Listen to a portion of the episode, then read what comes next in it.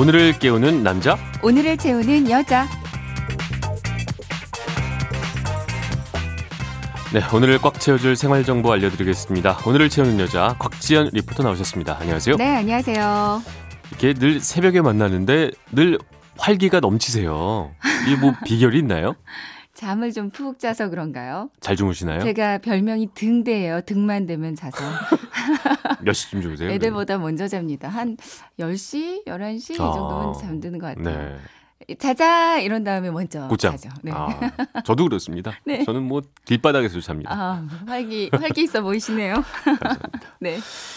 야, 근데 저희가 어제 대만 지진 소식 전해드렸는데 어젯밤에 또 대만 동부 해안에서 어, 리히터 규모 5.7의 강한 지진이 다시 발생했다고 합니다. 하필 또 그저께 발생했던 그 같은 지역. 같은 지역 네. 어, 화롄에서 멀지 않은 곳에서 또다시 발생을 했고요. 음. 아직까지 사상자는 보고되지 않고 있다고 합니다. 네. 그제 지진 때문에 이제까지 보고된 게 7명이 숨지고 또 260명이 다쳤다고 하는데 아, 아무쪼록 좀 추가적인 피해는 없기를 바라겠습니다. 작년에 우리 포항 지진 겪었잖아요. 그러고 나니까 정말 남의 나라 얘기 같지가 않아요. 맞습니다. 그리고 또 이게 단순히 피해자도 피해지만 또 계속 고통은 반복될 수밖에 네네. 없지 않습니까? 아, 이게 그러니까요. 남의 일 같지가 않습니다. 네. 예. 부디 추가적인 여진만은 없기를 좀 바라도록 하겠습니다. 바라봅니다. 네. 오늘 소식 전해주시죠. 네. 어, 이번 설 연휴 동안에요. 네. 뭐 대만 여행 계획하고 계신 분들이 이거 취소해야 되나 말아야 되나 이런 고민도. 하시던데 예. 아무래도 이제 해외 여행 계획하고 계신 분들이 좀 많으세요. 네. 근데 이제 해외 여행을 간다 하면 면세점 들르는 게 여행 코스 중에 하나라고 생각해서 꼭 면세품 사가시는 분들 계시잖아요. 맞습니다. 하지만 면세품 사실 때 주의해야 할 점이 있습니다. 그래서 오늘 그거 정리해 드릴게요. 네, 일단 면세품 살 때 면세 한도가 있죠. 있죠. 예. 이제 면세점 하면 여행하는 나의 나의 여행 기념품을 사기 위해 있는 곳 이렇게 생각하기 쉬운데요. 네. 근데 원칙적으로는 해외 나가서 사용 소비하거나 해외 친지에게 선물을 주는 등 그러니까 외국으로 가지고 가는 걸 조건으로 구입할 수 있는 게 바로 이 면세가 있는 이유입니다. 그렇죠. 면세 한도는 1인당 600달러로 저는 알고 있는데. 그렇습니다. 예, 면세 한도는 1996년 400달러로 확정되고 나서 한 번도 변하지 않고 있다가 네. 2014년에 600달러로 상향 조정됐거든요.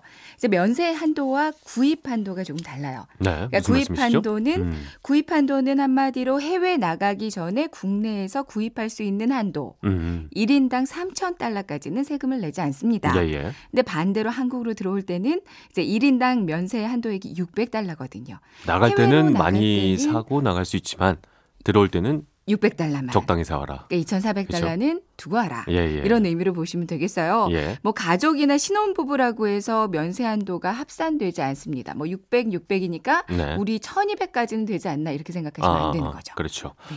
600달러 추가하면 신고해서 세금 내야죠. 네. 어, 해외에서 구입해 가져오는 물품의 총액이 1인당 600달러 초과하면 신고 후에 세금을 내야 되잖아요. 예. 이제 여행자 휴대폰 신고소에 그 적어서 자진 신고를 하고요. 이 중에서 총 합계액이 1000달러 이하면 이 중 20%를 세금으로 내야 합니다. 예. 다만 보석, 뭐 시계, 뭐 이런 고가의 물건들은 물건 품목에 따라 세율이 조금씩 더 많이 높아지기도 하고요. 예, 예. 다만 주류 1리터 이하 한 병, 그리고 담배 200개비, 그리고 향수 60mg 정도는 밀리리터 정도는 이 네. 600불에 포함되지 않습니다. 그리고 600달러 안에는 면세점에서 산 건 물론이고요. 외국에서 구입한 물품까지도 모두 포함된다고 보시면 되겠어요. 예.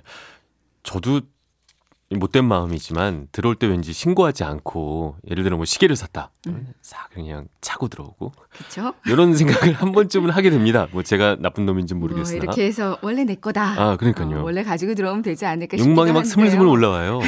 네, 잘못하면. 밀수로 처리될 수 아, 있습니다. 조심해야겠습니다. 실제로 적발 비율도 상당히 높은 편이라고 그래요. 예. 이제 적발이 많이 되는 이유는 세관의 사중 그물망 감시 시스템 때문이라고 하던데요. 일단 세관은 여행자 정보 분석 시스템 통해서 이제 과거에 고가품을 밀반입한 전력이 있나 보고요. 예.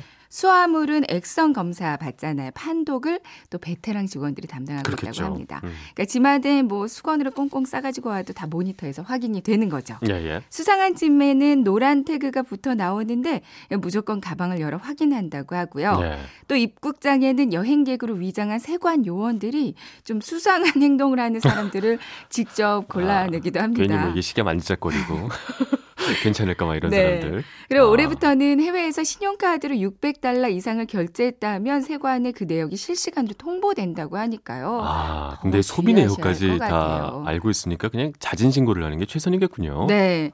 어, 특히 검사 대상을 분류돼서 검사대 앞에 섰다. 무조건 사실대로 얘기하셔야 돼요.